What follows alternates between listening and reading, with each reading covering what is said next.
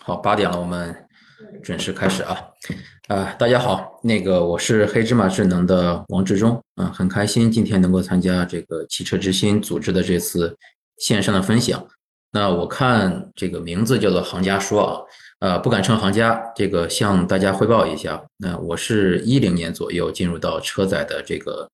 呃处理器芯片行业的，那当时负责的是主要应用就是 ADAS 相关的功能啊，那后面陆陆续续的。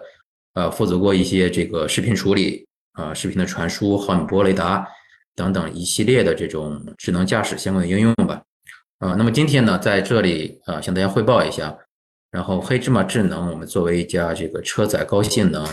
SOC 芯片公司，我们在啊智能驾驶领域里边的一些一些心得体会啊。那我今天的分享的题目是单芯片呃芯波一体加速智能驾驶落地啊。主要分成三个大的部分啊，那第一部分是汽车的智能化转型和汽车电子电架呃电子电器架构的发展，那主要是和大家分享一下目前中国的以及中国的汽车以及相应的上下游的供应链在这个智能化转型浪潮中的一些机遇啊，然后以及这个汽车电子电器架构发展的一个趋势。啊，那第二部分是这个和大家分享一下目前业界主流的呃一些智能驾驶的功能啊，以及芯波一体的应用啊。最后一部分这个向大家汇报吧啊，黑芝麻智能我们在芯波一体这个应用中的呃一些思考以及我们目前的一些进展啊。那么说到中国的汽车化的智能转型的这么一个大的浪潮啊，一般来讲，呃，汽车的。智能化和电动化，我们都认为它是一个相辅相成的一个状态，啊，所以这一页里边，我们先来看一下中国这个新能源汽车的一个销量的趋势，啊，那就是二零二二年，就去年整个全年，我们全球的这个新能源乘用车累计的销量是一千零九万辆，那其中中国的新能源销量是六百零五万辆乘用车啊，我们呃这里面讲的都是乘用车，呃。销量呢占了整个全球的百分之六十一。那如果我们把这个销量按照车企来划分的话，啊，全球销量前二十的车企里边，啊，中国的企业大概占了半壁江山啊，总共十家。那如果把销量按照品牌来划分的话，这个全球销量前二十的新能源品牌里边，中国的品牌占了百分之七十啊。那这些数据这个列在这里，其实我们也要去做分析啊。这些数据其实意味着中国的这个车企在电动化的方面已经走到了世界的前列啊！大家也都知道，新能源车中的智能化的配置相对来讲啊，相对我们传统的燃油车来讲，是相这个平均比较高的。那么自然而然的，中国的车企的一些智能化的这个配置啊，也随着电动化这个发展而得到了这个比较快速的发展。那我们再来仔细看一下一些这个智能化或者是自动驾驶相关的一些数据哈。左下角的这张图啊，是新车的 L2 以及以上级别的啊这个智能驾驶的这个装配的渗透率啊。蓝色代表的是一个全球的数据，青绿色这里边表示的是一个中国的数据。大家可以看到，从去年开始啊，sorry，从这个对，从二零二二年开始啊，这个。中国的新车的自动化，呃，自动驾驶的功能的装配率已经超过了全球的平均水平，啊，并且在今后的这个几年当中会快速的一个提升的这么一个趋势，也逐步甩开了这个全球的平均的装配率。从全呃各个国家吧，这个消费者对全自动驾驶重要性的看法的这个角度，我们去看，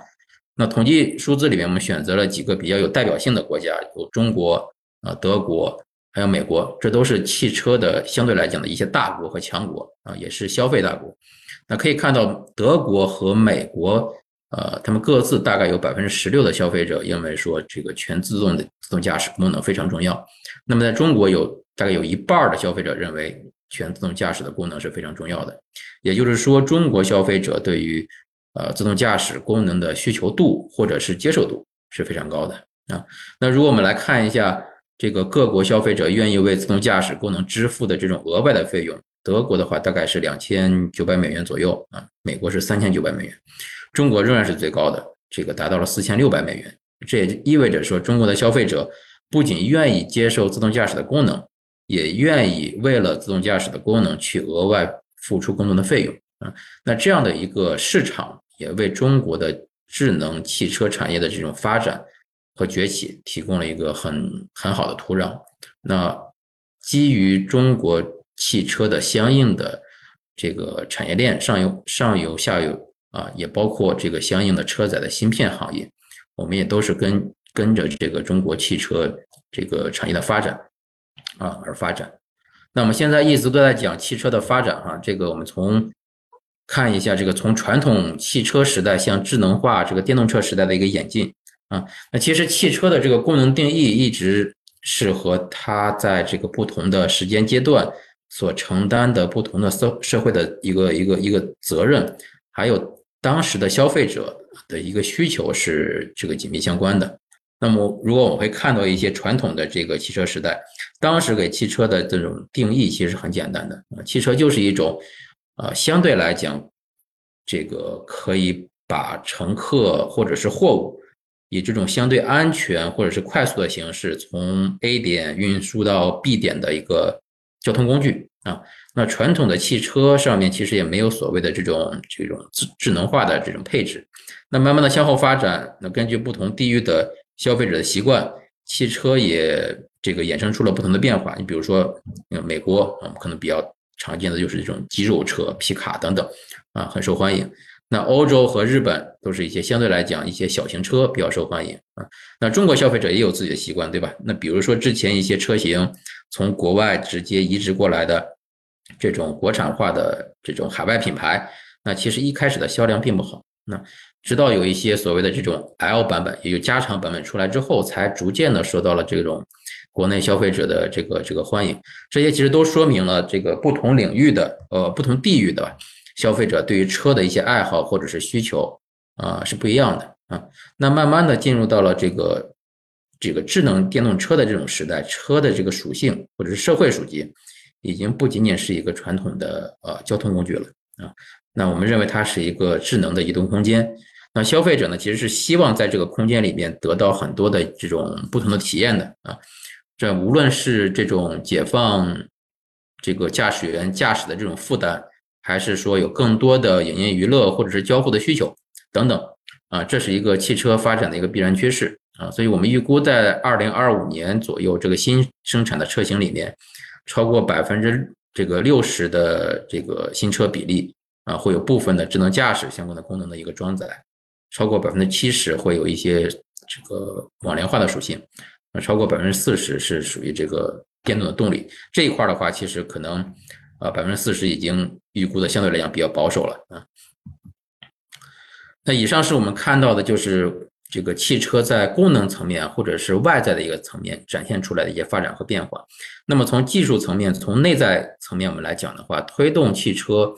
发展的这个变化的这个内在，其实是汽车电子电气架构的一个变化啊。那么在下一代的智能车里边，那信息的流通和数据的流通啊，是整个智能汽车的血液。就我们的数据量会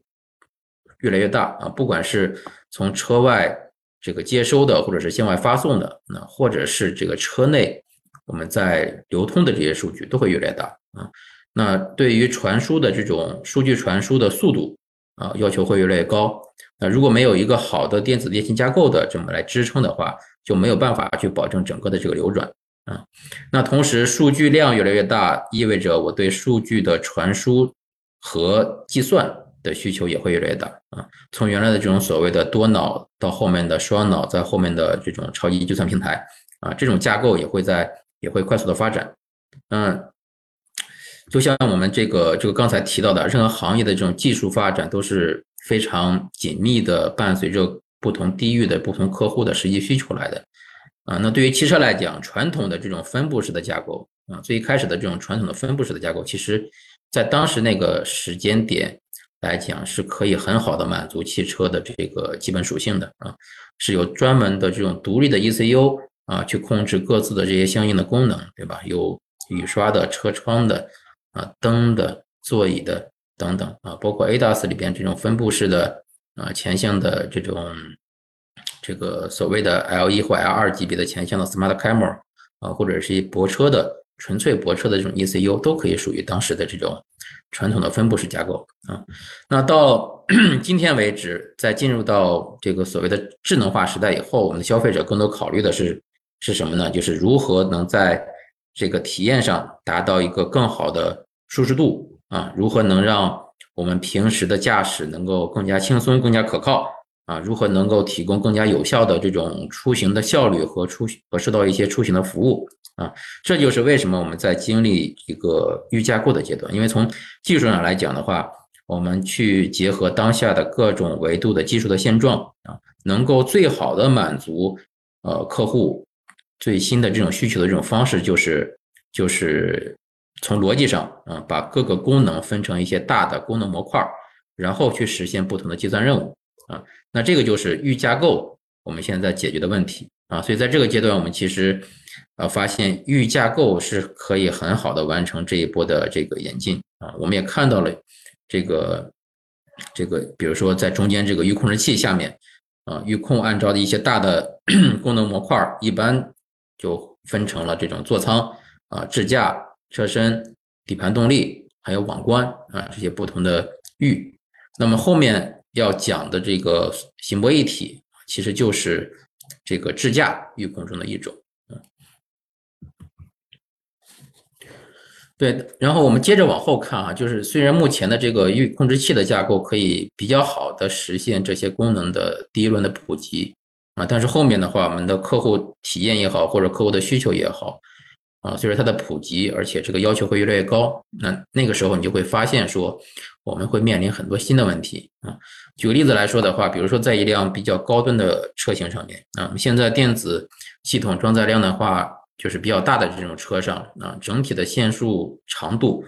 啊，加起来我们估算大概是超过三公里啊，ECU 的数量超过一百个啊，所以说不论是从成本还是说重量还是说空间的角度啊，对我们的整车提出了很大的一个挑战。那同时在这种 预架构上面面临的。阶段性的这种不间断的升级换代啊，就是功能的升级等等，这种单点的芯片使用的效率其实是非常低的啊。那这个时候就有一种这个呃需求或者是呃应运而生吧啊。那随着这种半导体技术的发展，我们看到进一步的这种集中化、中央化的计算架构啊，可以很好的解决我们刚才所提出来的那些问题。啊，当我们计算，不好意思，当我们计算这个更进一步的集中化之后，我们会发会发现，这个有更大的集中的平台，就可以服务类似于说 SOA 这种服务的软件的部署还有使用。而且，当你的这个算力足够大的时候，对于这个单点芯片的使用率啊，也会非常高啊。这是实实在在我们在往中央计算这个平台或者是这个目标去演进的一些这个根本原因。嗯，那么以上这个汽车电子电器架构的演进趋势，从底层上来讲，其实都是需要相应的这个呃车规级芯片去支撑他们所谓的相应的功能的实现啊，尤其是对于主控芯片来讲啊，最早的这种控制单元还有功能单元里边，各种 ECU 呃里边的主控单元啊，其实都是以这不管是 MCU 还是 SOC 哈，在当时那个阶段，基本上都以海外供应商。啊为主，那后面到了这个行波一体这个预控的阶段的话，呃，从电子电器架构的这个演进速度上来讲，啊，中国的车厂其实对比海外车厂，在电子电器架构的定义，包括接纳接受的程度上来讲，其实是属于领先地位的啊。那对于一些 这个国内的芯片的这个接纳度啊，也会越来越开放，嗯，所以。从这个角度上来讲，我们开始就国内的芯片厂商开始逐步去追赶海外芯片厂商的一些步伐啊。后面到了多域融合啊，其实这个中国的车厂也是处在一个相对来讲靠前的位置啊。下一代电子电器架构的发展，那从芯片厂商的角度上来讲，我们也会呃这个紧跟这个趋势。然后呢，从芯片本身的角度，从芯片的电这个架构设计上，从底层我们也愿意去加速下一代电子电信架构的一个一个发展啊。那到了二零二五年左右，比如说我们中央计算开始慢慢这个部署的时候，我们是希望能够和一些国外厂商的这个这个领先者啊，也是我们的学习对象，我们是希望是可以和他们达到一个这个平分秋色的啊这么一个状态。那向大家汇报一下这个黑芝麻智能哈，那黑芝麻智能科技有限公司啊，我们是一家专注在这个车载 SOC 芯片的呃 Tier Two 啊，那我们其实是希望能够服务和赋能相应的合作伙伴，包括 Tier One 以及相应的车厂啊，在自动驾驶这个应用里边能够加速落地啊，不断的进行技术的演进啊。那公司是在二零一六年成立的。啊，这个前面这个我们花了大量的时间还有精力，包括技术啊技术的储备，去这个预研自己的相应的自研的核心啊，因为后面的芯片介绍里边，包括具体的产品介绍里边，我也会提到啊，在这颗芯片里边啊有很多的自研的核心 IP，这个是需要这个时间还有技术的沉淀的啊。二零二零年左右，我们现在在主推的这一代。针对行博一体应用的，呃 A 一千，呃这一系列的产品，啊是成功样片回来啊，大概大概在二零二二年上半年是正式达到了量产状态。目前来讲的话，这个和这个十余家不同的车厂啊，多家的 Tier One 以及相应的生态合作伙伴，这些生态合作伙伴里面包含了我们 SOC 芯片需要配合的外围器件，包含了一些操作系统中间件。啊，感知算法、融合算法，啊，规控啊，不同的这些这个生态合作伙伴啊，那主要的目的就是说，我们希望在这个自动驾驶的应用里边，用一种开放合作的态度，啊，形成一个完整的这个落地闭环，能够加速客户的一个量产落地的节奏。那也向大家汇报一下，目前这个黑芝麻智能这个芯片啊。上车量产的一个一个部分实际，啊，在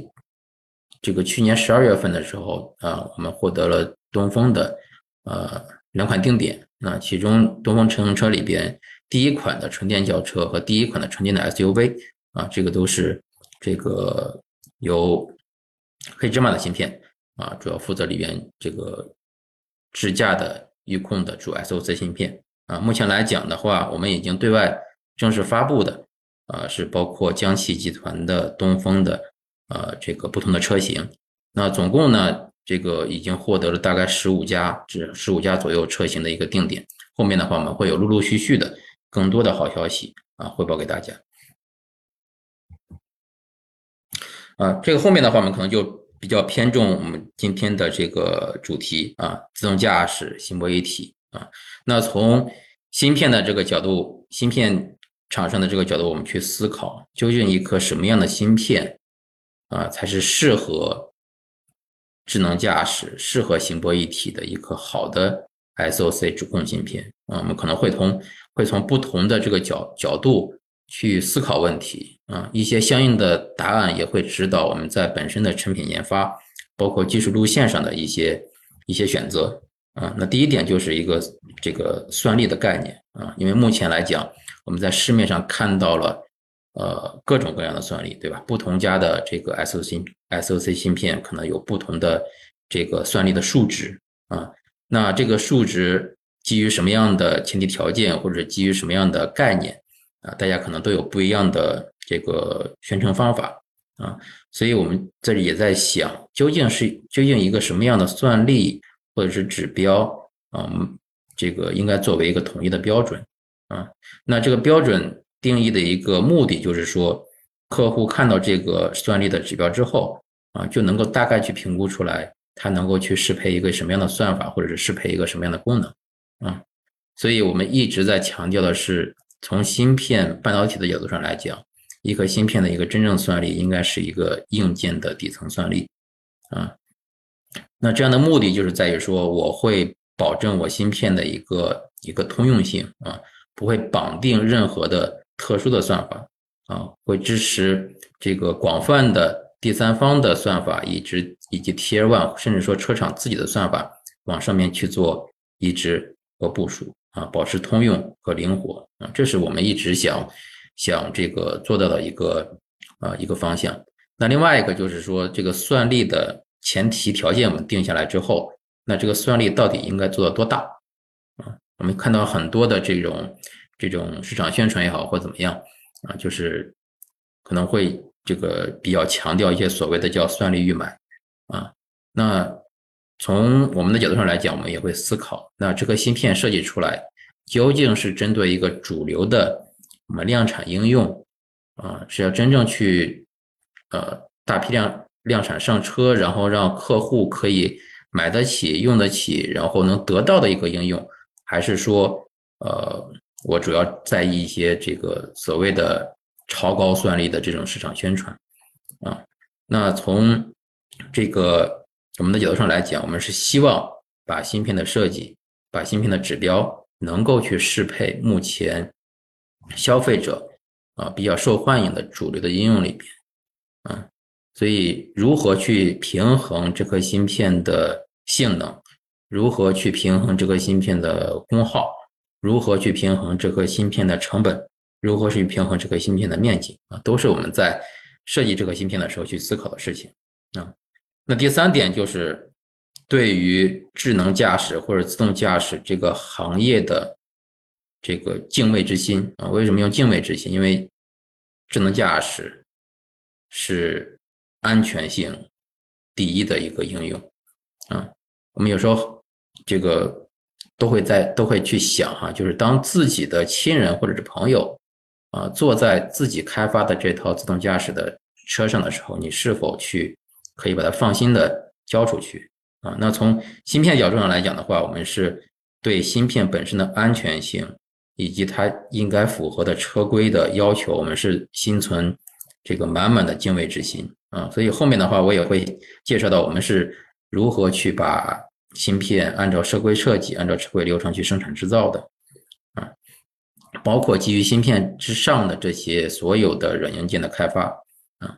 那最后一个就是所谓的平台化设计啊。那平台化设计涉及到类似于说，因为我们现在在讲的 ADAS 或者是智能驾驶里面包含了很多的应用啊。前向的泊车的这个轻量的心波一体、高级的心波一体，再往后的 L 三、L 四等等，啊，那客户是否应该针对每一个应用都去重新做一次投入？啊，这样是不是一个最优的方案？那答案其实显然不是的啊。所以我们在设计这个芯片的时候，也是考虑到了在智能驾驶里边的一些主流的相关应用啊。我们推出的芯片产品是尽量的能够去。做成平台化啊，比如说硬件的拼对拼的兼容，软件的这些这些重用啊等等，这些在芯片包括算法包括工具链的开发的时候都会去考虑到啊，所以说基本上我们会从这几个大的四点啊这四点去思考啊，怎么样去用，怎么样去设计一个好的 SOC 芯片啊，去支撑智能驾驶的一些相应的快速发展，嗯。所以从整个黑芝麻的一条这个产品线或者是路书来看，针对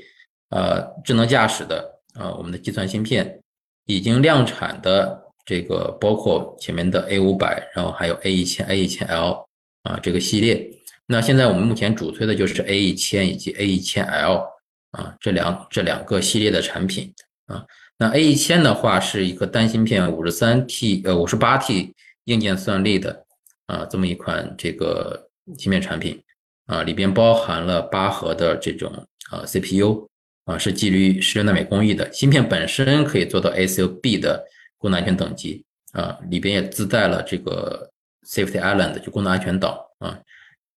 然后针对的主要的应用就是大概九个摄像头、十个摄像头这种九微、十微的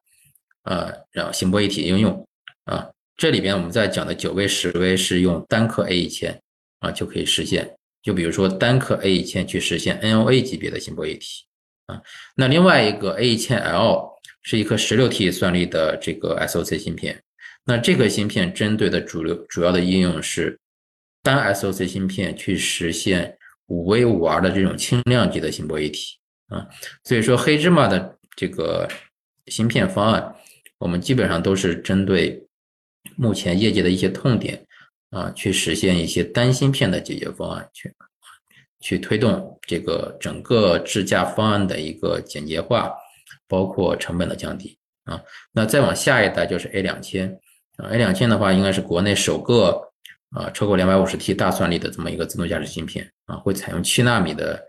呃工艺啊。然后后面的话，针对各个核心啊，包括里边芯片架构的设计，我们也会采用硬件隔离的这种技术啊，先，然后整个芯片本身也可以做到呃最高的这种安全级别的 ACOD。对，然后前面其实已经提到了，我们真这个这个芯片从设计到最后量产啊。其实需要一个很长的过程，在里边我们需要去解决很多的问题啊，因为这一颗这样的一个做自动驾驶的 SoC 芯片出来之这个，它不仅它其实不仅仅是一个芯片，因为它是一个这个预控里边的主控芯片啊，所以说需要考虑一系列的问题，就比如第一点，我们会考虑啊，基于哪些这个核心的 IP 啊，我们去设计这样的一颗 SoC 啊。然后这颗针对我的一个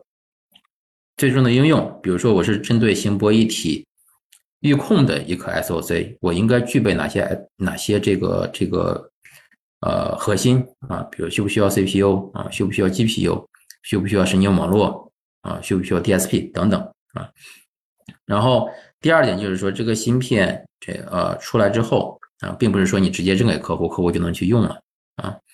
那我需要去开发一套完整的这个软件支持，就比如说啊，我需要配合高安全的操作系统啊，需要去去配合这种针对自动驾驶应用的啊自动驾驶中间件啊，然后还上面还要去部署相应的这个 AutoSA 这个 AP 等等啊啊，本身的话，芯片本身还要过一系列的这种车规的测试，包括可靠性的测试、功能安全的测试。等等啊，然后如果是希望这个可以支持第三方的感知算法，或者是客户自己的感知算法啊，去部署到我自己的芯片上面，那我也我也要开发这个相应的啊神经网络的加速器的这种工具链啊，去帮助客户把自己的算法移植部署到可以这么的芯片上来。嗯，这些其实都是我们在芯片从一开始定义到最终我们宣称能够给它达能够达到量产状态。啊，需要去突破的这些关键的节点啊，还有步骤啊，这里边其实大家有一个啊芯片本身的一个量产的一个过程哈。那其实最早需要做的事情就是说，我要定义我芯片所针对的这个应用场景啊，应用场根据应用场景确定相关相应产品的定义啊。所以说第零个月确定产品定义，其实之前我们也做了很多的这个。啊，产品定义的相关工作啊，那产品定义出来之后，大概我们会用这个一年半左右的时间啊，去完成芯片的流片流片。那这里边其实就是主要的一个芯片设计的过程啊，相应的这些逻辑实现、功能实现啊，这个前期的仿真等等，都需要在这个时间段里面去完成啊。那芯片流片回来之后啊，还需要大概半年左右的时间。去这个做相应的封装啊，还有测试的工作啊。如果一切顺利没问题，我们继续往后走，那大概还需要再花啊一年左右的时间去过这个相应的这些车载的需要的这些呃测试和认证。我刚才其实也提到了功能安全也好，或是或者是这个这个车规的可靠性啊等等啊。所以说整个过程从产品定从一颗这个芯片产品定义下来之后。一直到最后的这个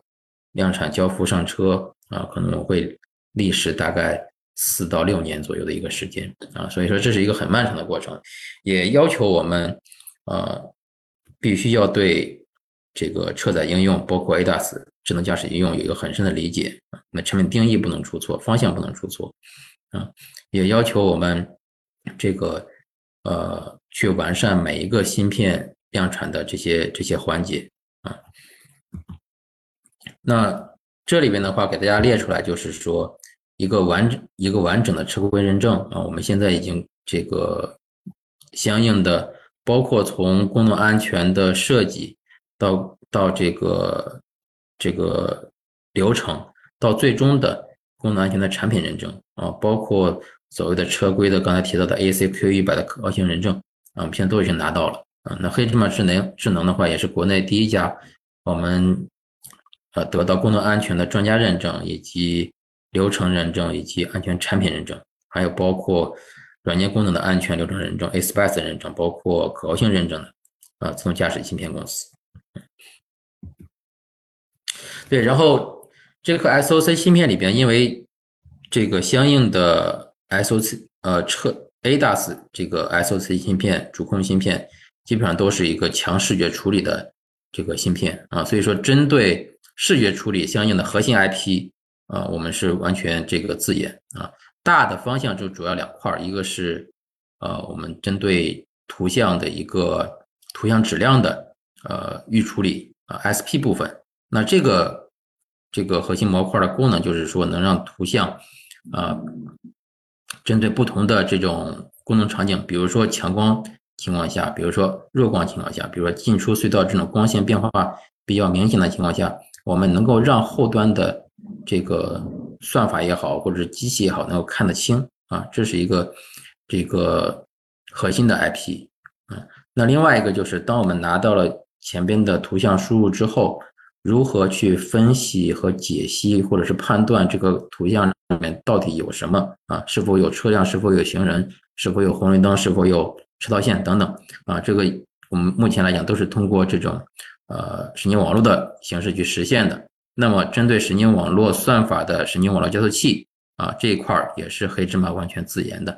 啊。所以说两两块儿基本上视觉处理的两个最重要的部分，能够让这个。机器看得更清楚，然后能够让这个机器去理解这两个啊，都是黑芝麻的一个自研核心。那这里面给大家展示的是目前这个我们对于图像呃质量的一个 SP tuning 的一个一个，或者是摄像头接受能力的一个展示啊。因为 SP 部分是黑芝麻完全自研，所以说这个除了本身的 SP 的性能我们可以提供保证之外，啊，很大一点就是可以解决当前行业的一个痛点，就是 SP 的 tuning 啊啊，摄像头一些图这个图像的包括接入，包括图像质量的这些调试的问题啊，黑芝麻都可以帮助客户去做。那左上角的这个视频啊，展示的是我们多路摄像头的接入能力啊，针对一些比较特殊的这种 RGB IR 的摄像头啊，是右上角我们同时展示的啊，同时输入。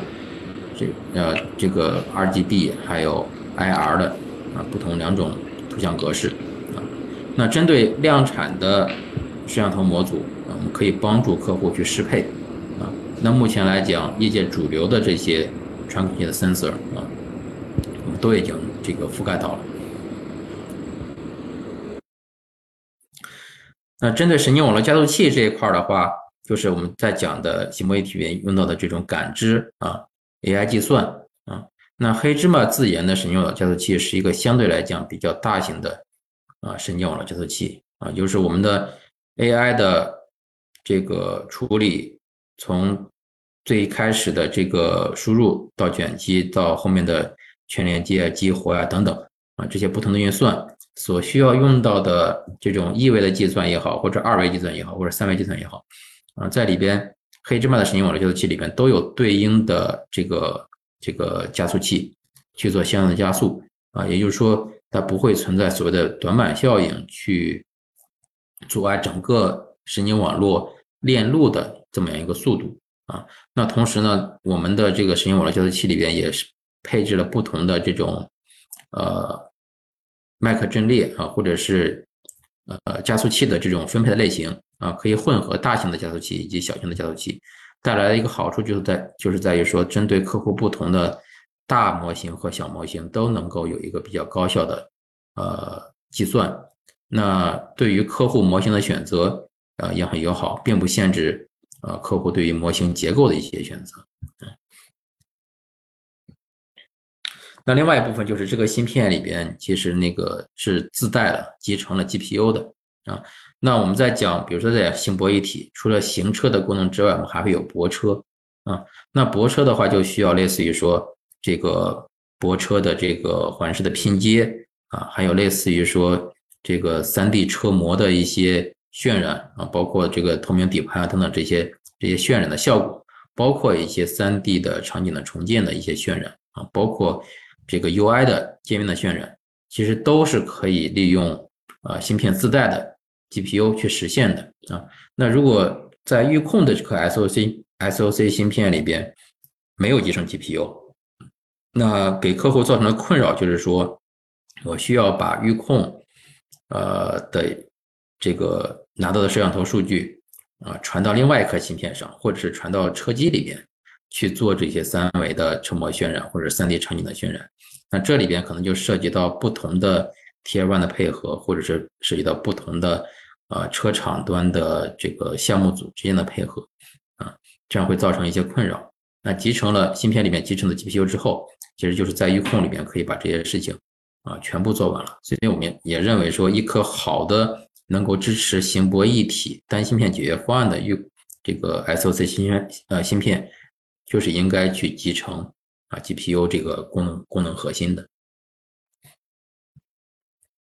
对，所以集合了前面我们刚才在讲的 SP 啊，或者是这个 GPU 啊，或者是神经网络。那这一页给大家展现的就是我们现在 A 一千平台的一个大致的架构啊。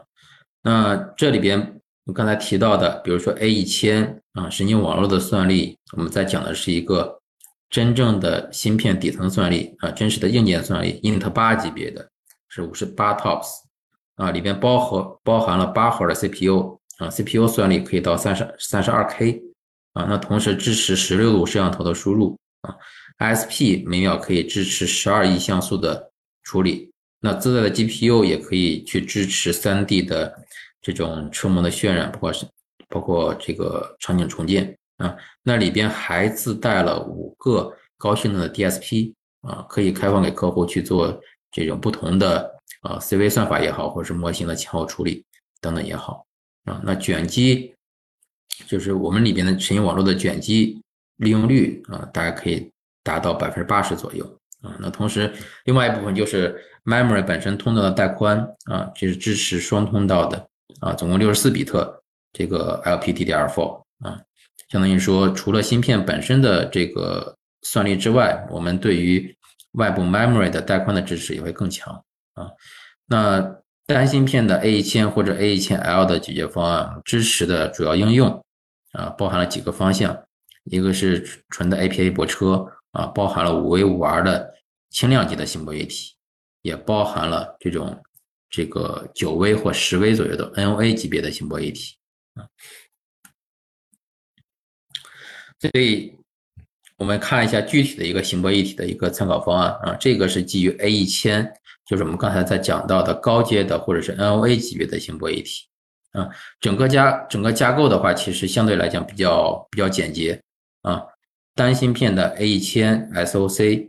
啊，去实现相应的感知融合等等啊，视就是视觉视觉的感知啊融合，甚至说规划这些功能都可以在 A 一千里面去做。然后三 D 的刚才说的 AVM 的渲染、车模的渲染等等，也都可以在 A 一千里面去做。那同时它里边也有自带的这个视频编辑码器啊，可以这个去支持这个比如说行车记录。啊，这种功能啊，那在 MCU 里面主要是做做控制啊，相应的这些前向的八百万的摄像头啊，包括侧向的，包括环视的，都可以直接接入到 A 一千里面啊，渲染完之后的图像可以直接输这个输出到车机的那端啊进行显示啊，所以说从整个的一个方案上来讲的话，是一个很简洁啊，然后平台化很好的一个方案。嗯，所以说在右边 这里边我们也大概列出来了，啊，单 A 一千在就最右边这一列，单 A 一千啊，十 V 五 R 的这种架构配合 MCU 啊，可以支持的相应的功能啊，包括三六零的 AVM 啊，纯粹的泊车 APA 啊，遥控泊车、记忆泊车以及代客泊车啊，这是这个呃泊相关的一些功能。那再往后的话就是行车啊。这种自适应巡航啊，ACC 包括 AEB、LCC 啊，NOA 啊，包括高速 NOA、程序 NOA 等等啊，都是用单芯片的 A 一千去配合一颗 MCU 啊去实现的。那如果是我们这个考虑到轻量级的这种星博一体啊，我只需要一个前向的这个摄像头配合环视啊，那么是用单芯片的 A 一千 L 去实现的。那从硬件上来讲，A 一千 L 和 A 一千是完全的 Pin to Pin 兼容的啊，软件也可以做复用啊，所以说大家不论是从这个五 A 五 R 升级到十 V，或者是呃先去设计一颗 NOA 级别的星博一体，然后把它功能降级到五 A 五 R 去打一些更多的车型，那 A 一千 L 和 A 一千的这种 Pin to Pin 的方式，其实是很好的支撑了大家这种平台化的方案的开发啊，一次投入。我们可以针对后续不同的这个这个车型的需求去做平台化的开发啊，所以说在 A 一千 L 配合 MCU 的这个方案里边啊，支持前向八百万摄像头以及四路环视，而且在这个里边的行波一体啊，我们指的是就是不需要分时复用的行波一体啊，那可能目前有一些市面上我们在讲在看到一些方案是针对这个。可能也是单芯片啊，但是一定要做这种分时复用。这个其实是不论是从客户的这个体验，包括一些技术的实现性来讲啊，都是有有很多的一些弊端的啊。那 A 一千 L 这颗芯片的好处在于说，无论是从啊里边内核的设计，包括接口的设计，包括算力的定义，都是一颗很好的针对了五 A 五 R 这种这种应用的。啊，单芯片的解决方案啊，行与博之间不需要分时复用啊。比如说在行车过程中，那如果大家希望说啊省掉侧向摄像头，但是我又想在变道过程中啊去利用环视去做一些，比如说这个这个变道辅助的一些功能，那这个摄像头也是可以支呃这这个这个 S 的芯片也是可以支持的。那比如说在泊车过程中。啊，我们如果要实现记忆泊车，也就是在泊车过程中，啊，需要前向前向这颗摄像头的工作去做一些，包括定位啊，包括一些前向障碍物的感知啊，这都是可以可以用单颗的 A 千 L 去实现的。所以整体上来讲的话，我们我 A 黑芝麻的行博一体解决方案就是以单芯片的 A 一千或者是 A 一千 L。再配合一颗外部的 MCU 为核心，那 SOC 芯片上面主要去做 L2 甚 L2 加级别的行车啊，然后这个啊就是 AI AI 的处理部分，包括刚才说的这个图形的预处理，包括 3D 的全景，包括地图定位啊行车记录，还有一些传统的这个 CV 的算法啊，这个都是可以跑在 A 一千或者 A 一千 L 上面的。那 MCU 里边。只要负责规划、控制、融合以及部署相应的 AutoSAT CP 啊和车身的通信等等这些功能啊。那除了这个硬件之外啊，配合硬件之上的这些相应的软件啊，我们也是有这个完善和完整的质量保证体系啊。那黑芝麻本身我们会基于相应的呃这个。法规啊，去定义自己的呃软件质量保证的一个规范啊，所以说这里边最左边这一列是像是这个黑芝麻整个一个软件的质量体系啊，里边包含了研发过程的质量的保证体系，也包含了交付物的质量保证体系啊，里边的依赖项其实都是一些相应的国标，还有这个这个。相应的法规，我们会基于这些国标和法规之上，啊，继续从严要求自己啊。然后右边的话，其实针对一些相应的功能的呃开发，里面大家可以可以其实看到这个前向碰撞的预警的啊，交通障碍物等等不同的，所以里面包含了功能的特性的质量保证。那最右边其实就是这个浅蓝色的部分，是一些非功能的啊，但是是和一些安全性紧密相关的。包括信息安全的，包括功能安全的，包括软件的可靠性等等，啊，这些我们在整个的研这个软件研发过程中都会去严格的定义和遵守。然后这个呃软件部分包括刚才提到的自动驾驶中间件啊，这个这个黑芝麻其实发布了这个自己品牌的瀚海自动驾驶中间件啊，这一块的话，我们可以去服务和配合客户的需求啊。客户如果说希望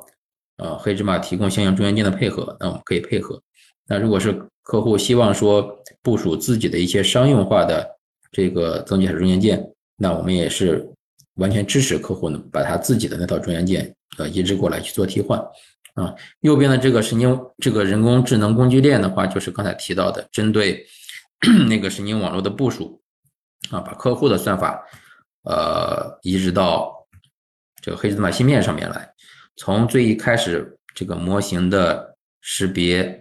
啊，到这些呃呃自定义算子的部署啊，再到相应的这个量化融合仿真，到最后的一个生成代码啊，然后这个部署到黑芝麻芯片上面，我们可以提供一整套完整的工具链给到客户啊。那在这套工具链里边也包含了相应的仿真工具，那可以帮助客户去评估自己的算法部署到。这个芯片上之后，一些包括精度啊，包括速度的一些一些变化，那从而帮助客户有的放矢的去优化自己的整个一个一个数据链路啊。那黑芝麻的话也会基于芯片之上，我们也会提供自研的视觉感知算法。那这里边的话包含了前向的感知，也包含了侧向的感知。那在侧向感知里边，我们会做侧向摄像头的这些感知的。结果的融合啊，那也同时也包含了环视的感知啊，所以说这里边其实讲的都是前面讲的都是这个黑芝麻在软件上的的一些配合哈，但是在这里我想强调一点，就是说黑芝麻可以提供的这些软件啊，那其实我们很大的一个特点就是说不会绑定自己的芯片，也就是说你使用黑芝麻的呃 SoC 芯芯片。啊，这个不会绑定自己的相应的软件在上面啊，我们可以根据客户的需求去配合，去加速客户的量产落地的速度。那同时，如果客户有自己的需求啊，不管是中间件也好，或者是操作系统也好，或者是感知算法也好，希望用到自己的或者第三方的，这个是我们完全支持啊，把自己的工具链做好，把自己的服务做好啊，帮助客户去移植上来啊，这也是一个。呃，从一个半导体芯片的角这个厂商的角度上来讲，我们怎么样去帮助或者是服务客户去做自己的这整套自动驾驶的系统，加快这种类似于说星博一体应用的这种落地。对，然后其实整个整个那个这个行业哈，或者是自动驾驶行业，或者是这个车载行业。啊，真正从一开始研发到量产落地，涉及到的链条，包括工作量是巨大的啊，所以说我们也是一直希望以一种开放的态度去打造一个完这个完善的生态链，能够去服务啊不同的客户啊，所以说刚才其实已经提到了，我们和不同的 Tier One 主机厂，包括不同的技术合作伙伴啊，包括不同的投资机构去链接不同的这种资源。啊，唯一的一个目的就是说，打造一个完整的量产落地的闭环，能够最终的去服务我们的客户啊，实现自动驾驶这些应用的量产落地那最终可能最最后一页了啊，那我们可能要大概归纳总结一下，就是从芯片的角度上来讲的话，目前黑芝麻的芯片啊是已经是一个完整的成熟量产的状态。相应的车这个车规的相应的认证啊等等都是齐全的。然后从生态的角度上来讲的话，我们这个黑芝麻本身可以提供这个自研中间件，也可以提供视觉的感知的算法啊。那同时呢，我们也支持客户自己的灵活选择啊。那从供应商供应链的角度上来讲的话，这个包括产能呃的储备。包括这个我们量产的各环节的供应商的储备备份，包括一些核心 IP 的自研的备份啊，这个都是安全可靠的。那从服务的角度上来讲，这个其实也是和我们当时开发芯片、开发生这个搭建整个生态链的一个一个一个目的是一样的，我们是呃就是希望能够尽自己的努力去加速客户的量产落地的一个节奏啊，所以说服务上面我们会做到最好啊，这个这个七乘二十小时、七乘二十四小时等等啊，这些都没问题。好，我这个我的演讲大概就分享吧，大概就这样，看大家有什么问题没有，我们可以大大致再讨论一下。对，我看到有一个有一个问题是行波一体的说法究竟是芯片级的行波一体还是控制器的这个一体啊？其实这个问题我可能在自己的分享里面没有提到哈。那我们先说一下行波一体，就其实大家都知道。这个原来的行车和泊车其实是分开的，对吧？最一开始从 L 一、L 二级别的这种 Smart Camera 的形式，最前边装一个智能摄像头，只做行车相关的功能啊。最早可能还没有还没有控车的功能，全是报警的功能。那后面的话，这个从报警功能慢慢集成了这个前向控制的功能啊，这是一个纯粹的行车的一个一个小的预控。那另外，泊车里边其实最早的是。这个比如说 AVM 啊，然后 AVM 里边就是全景功能，全景功能里面后面慢慢融合了这个控车，也就是泊车的功能在里边。那后来大家发现，通过两个这个控制器的方式，前向一个一一个控制器，然后泊车一个控制器，这种方案成本上来讲，我们大家有没有能不能去想些办法，把这个东西把它融合到一个控制器里边？所以最一开始。是把两个控制器融合成一个控制器啊，也就是说一块板子上可能还是需要多多个芯片啊。原来的那个这个一个芯片做行车，另外一个芯片做泊车，那这个其实是最一开始的一个融合状态，也就是两个控制器融合成了一个控制器，但是还是多芯片的这种解决方案啊。但是这种解决方案的这个这个。好处是在于说节省了一些这个预控的成本，但问题还是在那儿，就是它不是一个最终方案啊，因为它还是用了多颗芯片去做不同的功能啊，然后每颗芯片这个外围器件的这个使用也都是独立的啊，所以不管是从性价性价比来讲，还是说功能实现来讲，这还这个并不是一个这个个一个终极的实现。那我们在讲的。芯波一体，我们是希望能够去做成芯片级的芯波一体，啊，也就是说，同一个芯片既可以支持行车功能，又可以支持泊车功能。所以刚才我在讲的 A 一千这个单 SOC 去做 NOA 的行波一体也好，或者是单 A 一千 L 去做五 A 五 R 的这种轻量级的行波一体也好，指的就都是用单颗的 SOC SOC 芯片去支持，同时支持行车功能和泊车功能。啊，就是不需要多芯片、多 SOC 芯片的这种方案了，啊，所以说第一个问题，简单的说法就是说，最一开始的融合是控制器，是控制器级别的芯波一体，那慢慢往后发展的话，就是芯片级的芯波一体。黑芝麻在做的事情，就是从我们的芯片架构和定义上去支持芯片级的芯波一体。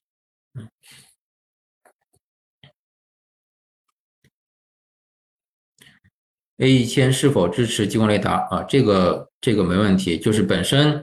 本身来讲的话，激光雷达接入，嗯，黑芝麻上面是有，就是 A 一千或者是 A 一千 L 上面就其实是一样的，就是有两路的千兆以太网啊，所以说激光雷达的接入这个首先接入没问题。第二点就是激光雷达的这个数据处理啊，那数据处理里边 AI 部分我们已经支持了类似于 Point Pillars 这种这种。模型啊，那同时呢，有也有大量的 ARM 资源，还有 DSP 资源啊，去呃支持激激光雷达的一些预处理啊，或者是后处理等等。那 A 一千这个一系列的芯片里面，我们是放了五个高性能的 DSP 啊，这个设计的一个目的就是说，希望能尽量的用 DSP 的资源去释放 ARM 的资源啊。然后把 ARM 的资源就留给客户去做他应该做的事情，类似于说，呃，融合啊，甚至逻辑计算啊，类似于说这个任务调度等等。所以说，基于黑芝麻 SOC 芯片的一个 一个预控的好处在于说，客户可以有大量的 ARM 的资源，可以去做他该干的事情啊。所以您看到刚才我在讲的方案里边，不管是 A 一千 L 或者是 A 一千的芯片一体方案里边，我们都不需要再去外挂另外一颗芯片去扩展 CPU 的资源了。嗯，请问分时复用为什么会有弊端？不都是根据客户的啊需求调用不同的功能吗？啊，其实这样就分时复用是是个什么概念呢？就是行车和泊车功能不能同时去做。举个例子来讲，那比如说我们从行车到泊车的功能切换，如果是行这个这个呃分时复用的情况下，就需要有一个行车和泊车的这个功能切换啊，或者是客户选择或者是一个阈值。啊，其实很简单，一个例子来讲，有一个场景，比如在三十公里以下啊，我们是需要这个这个叫低速 AEB 的这种场景啊，分时复用的话就没法完全去这个就不能去去实现啊，或者是如果我的泊车里边希望做到记忆泊车，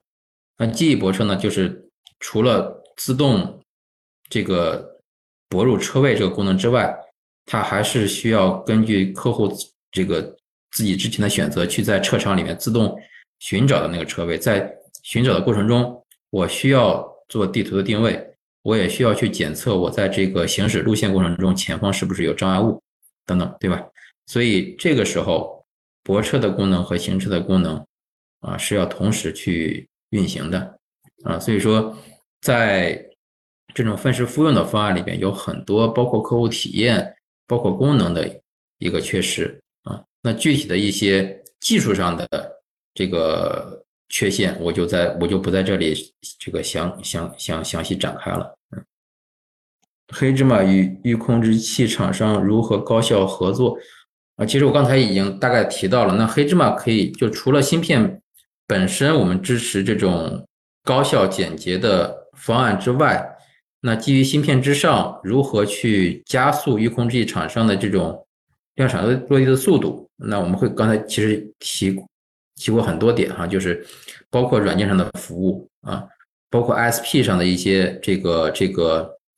啊调试的服务啊，包括软件上的一些配合，从操作系统到中间件，一直到感知算法啊，黑芝麻都可以提供相应的这些支持啊。那客户一些已经呃，有的合作伙伴，我们可以支持他们把自己的软件移植上来。那如果是客户端缺失的这些功能的合作伙伴，那我们可以利用自己的生态圈去推荐，然后去配合，把整个的一个量产落地的链条给它做闭环。嗯，支持多少路千千兆一趟啊？我大概接口还有那个呃散热方式大概说一下。就目前来讲的话，接口方面。呃，比如说视觉啊，开模输入，我们现在可以支持最大十六路的十六路的摄像头同时接入，啊，千兆以太网支持这个两路千兆以太网，然后三路 KFD 啊，其他的包括这个这个 SPI 等等这些常规的车载啊，所以说这个激光雷达的接入，包括这个地图盒子的接入，包括这个呃开模的接入，我们都是完全支持目前业界主流的需求的。啊，然后基于这种单芯片 A 一千的呃方案，以及单芯片 A 一千的 A 一千 L 的方案的话，我们都是可以支持这种呃外壳的被动散热的。啊，